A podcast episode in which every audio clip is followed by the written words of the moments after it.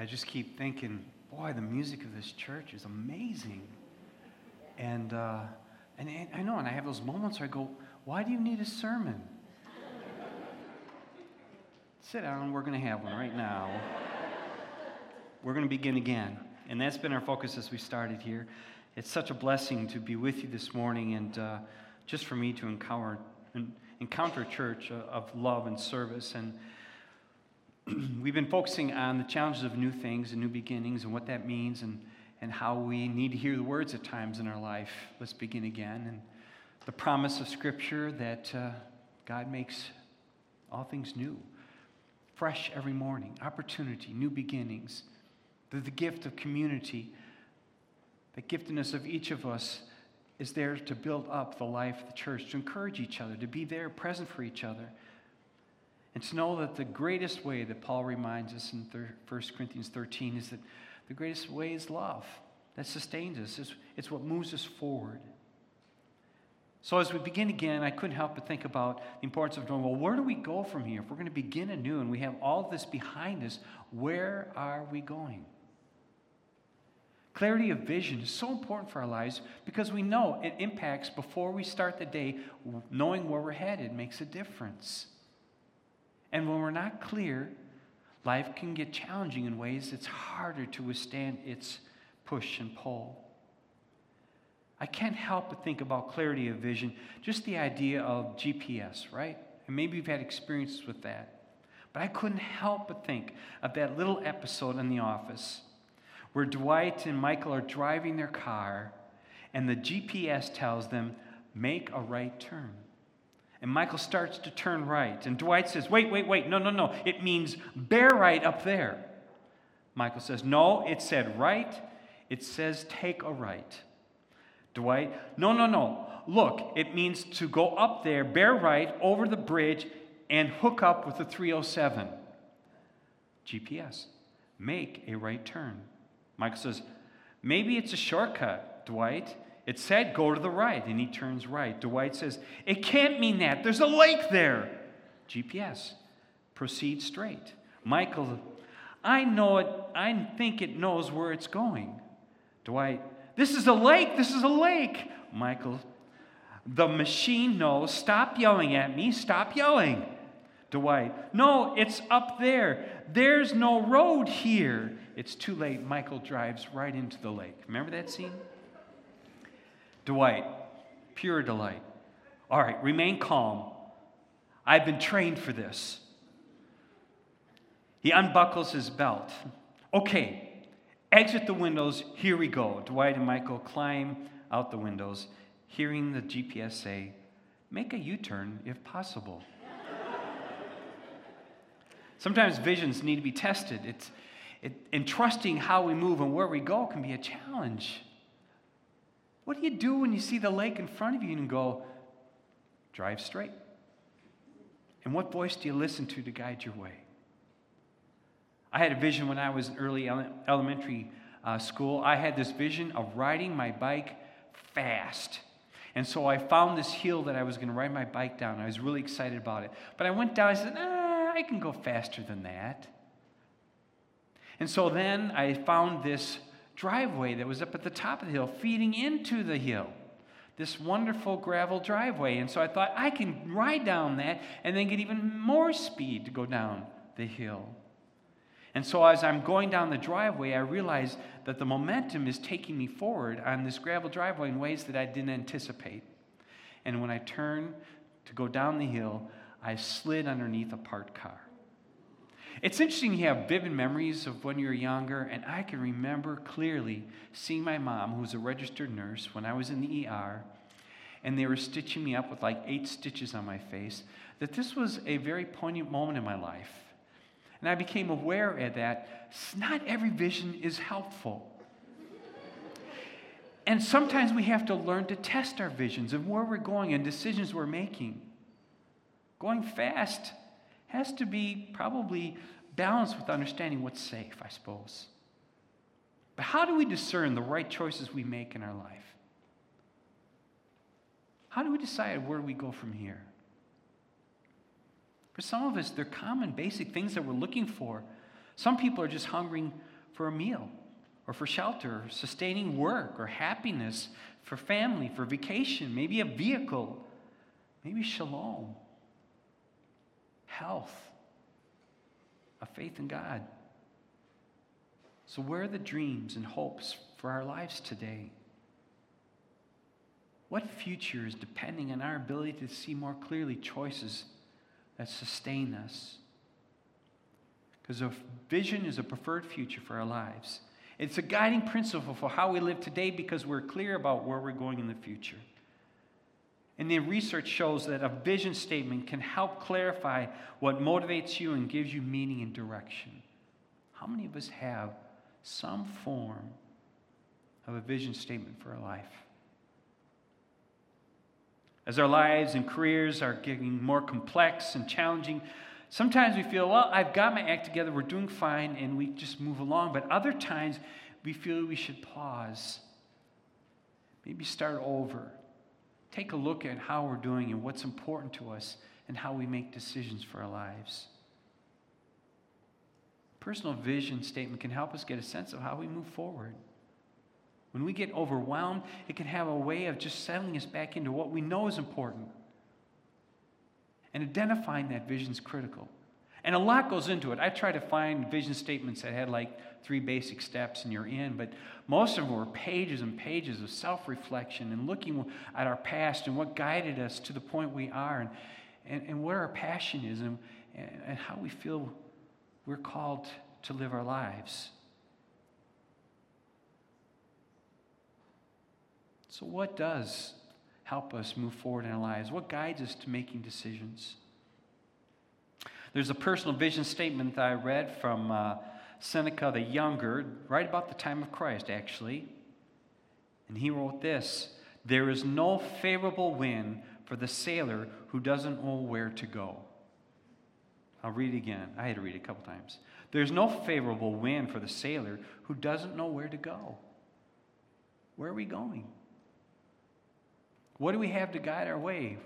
What's the compass that sets us on the North Star that can guide us? Can you imagine if we had a compass that would tell us where to go? We just hold it up and follow it? I know what you're thinking. Jack Sparrow had one in the Pirates of the Caribbean. He introduced this compass. The compass does not tell true north. He was asked, Well, where does it point? It points to the thing you want most in this world. Can you imagine that would be? What do I want most? And I follow it. Now, this might seem fine at some level, but then what if we're not sure what we want most? And what if we want most isn't what we should want most? So here's the role of that personal vision statement. It helps us bring in our values and our strengths and our goals and combines it with how we might live a life personally or maybe professionally in ways that orientates us to a long-term dream. It's a tool, it's a guide. Defining our own personal vision might be an important step for some of us to try. What are the first steps? How might we move forward?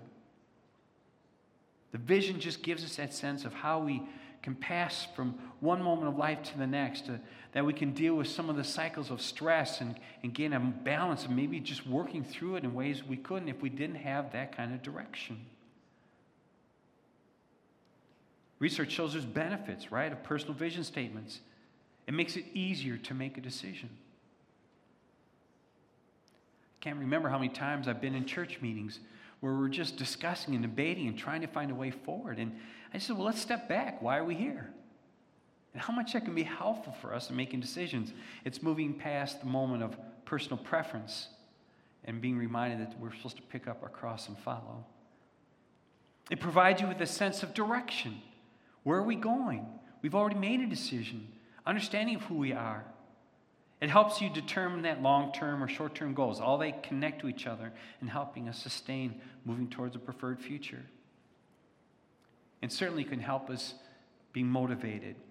You had those moments where I think, I just can't take a step forward today.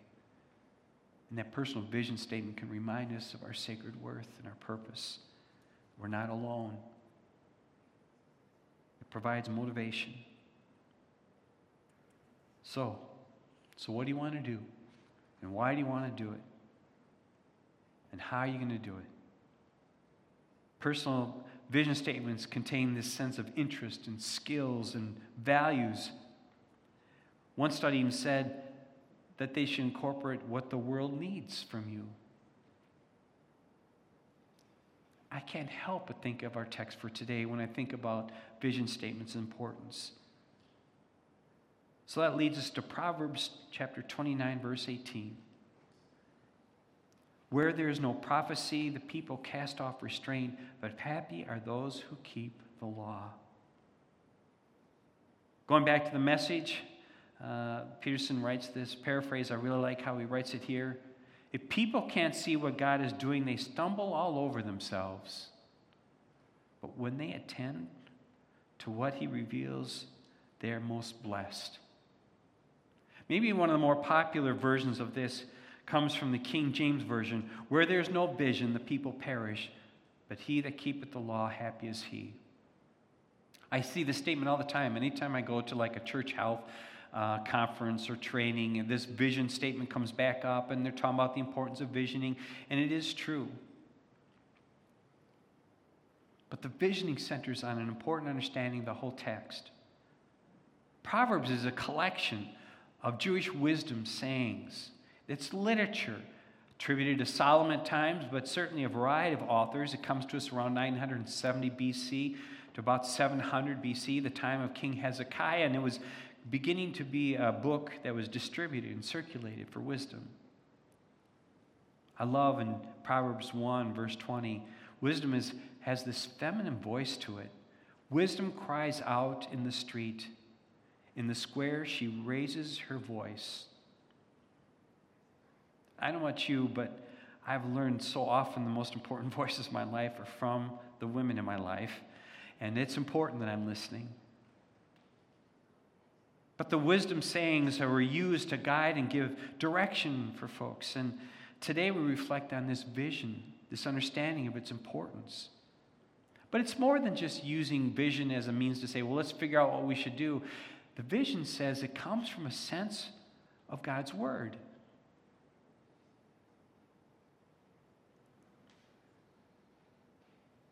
Happy are those who keep the law. There's a sense of the wisdom saying is saying we don't have to make up something all new. It might be practiced differently at different times by different people, but the reality is God's word is what gives us that sense of direction. We don't have to make it up. We don't have to figure it out on our own. For those of us in the Christian faith, we begin to realize that the word does have direction for our lives. And if we look to the gospel lessons, we see that Jesus is speaking to humanity. Remember the first three gospels Matthew, Mark, and Luke in the New Testament, they speak of Jesus' ministry, life, and teaching, the miraculous signs of his grace and mercy and forgiveness that speaks into our lives. Those first three gospels are called the synoptics. If you've studied that in confirmation or somewhere along the way, they're similar, they have similar content, they derive from some of the same sources to tell us stories of the nature of Jesus. They begin with genealogies or when Jesus begins his ministry, or sometimes in Luke, the birth narratives that we celebrate in Advent. Then there's a fourth gospel, the Gospel of John, and it, it has a more mature feel to it. It, it describes Jesus in even a more profound light. It, it talks about that Jesus is, is, is more than just about this individual who started ministry, was born. It talks about in the beginning was the Word. It sounds like Genesis. The Word was with God, the, the Word was God. And then the Word came to dwell among us, and we begin to understand this connection with vision, understanding that, that God wanted to speak into our experience, show up in the neighborhood by demonstrating how this Word is manifested and how it can guide our lives to remind us of our worth and our importance, and how we can see a vision of God's preferred future revealed in Christ, the living Word. So, as we think about our own lives, maybe we can think in ways in which we can incorporate our own understanding of ourselves, our past, our present, our gifts, our passions, and begin to articulate what is the vision for our lives moving forward. How would God be at work in my life? How does it represent my best understanding of who God is in this moment to the best understanding of myself? And starting there, So often it's hard to move on vision statements because we, we want to get it right. And it, honestly, the reality is no vision statement ever gets perfectly right. It's still always being formed and understood. But in the moment, we give as much as we understand of ourselves to as much as we understand about God, and we can start there and seek clarification as we move and allow God to speak into our experience. How is it with your soul today? How would you describe your personal vision statement? Understanding the vision is of what God's preferred future and how you're moving towards it. I really appreciate how John was sharing with us this vision of how we can do mission work in Milwaukee and how important that is to him. And I couldn't help but see of him when I was reading this vision statement that was my vision is that people whose lives are limited by poverty, lack of education, or deficient training will experience the love of Jesus through me as I give them employment, encourage their education, and offer them training so they feel successful and are able to support a family life. Or how about this one? I know God has placed me as a public school teacher so I can be a source of light to others and I can offer my students a chance for a better life. You see, all life is sacred to God, and what you do is important.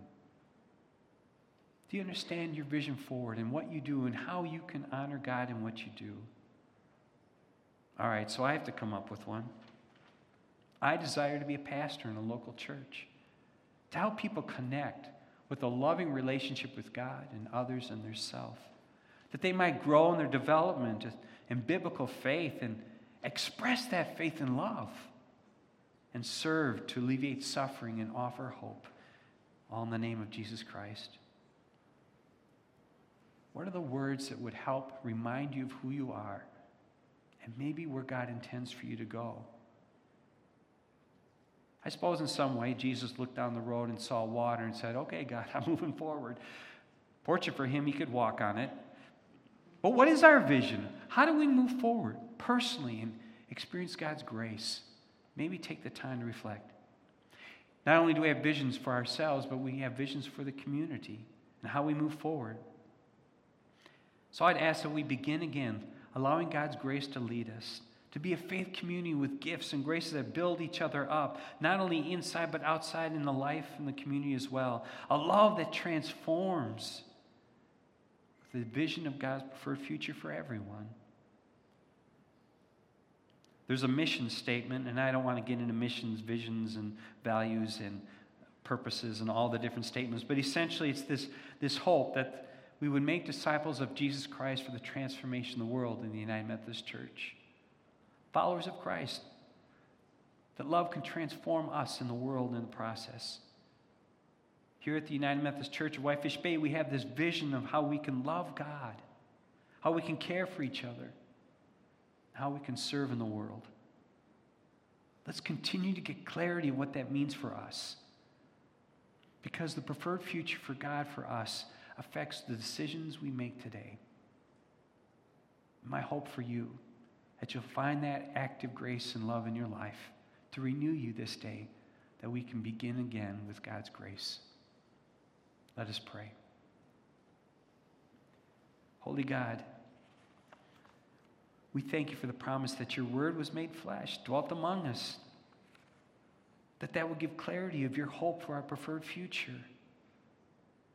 Help any of us today who might be struggling who might be wondering how I put one foot in front of the other. Remind them of their sacred worth. Remind them how the Word can give stability and direction and strength to face the challenges that we face. And not only face the challenges, but as your gospel in John reminds us that our joy might be complete. That we might flourish by the blessings of your love no matter the difficult circumstances we face.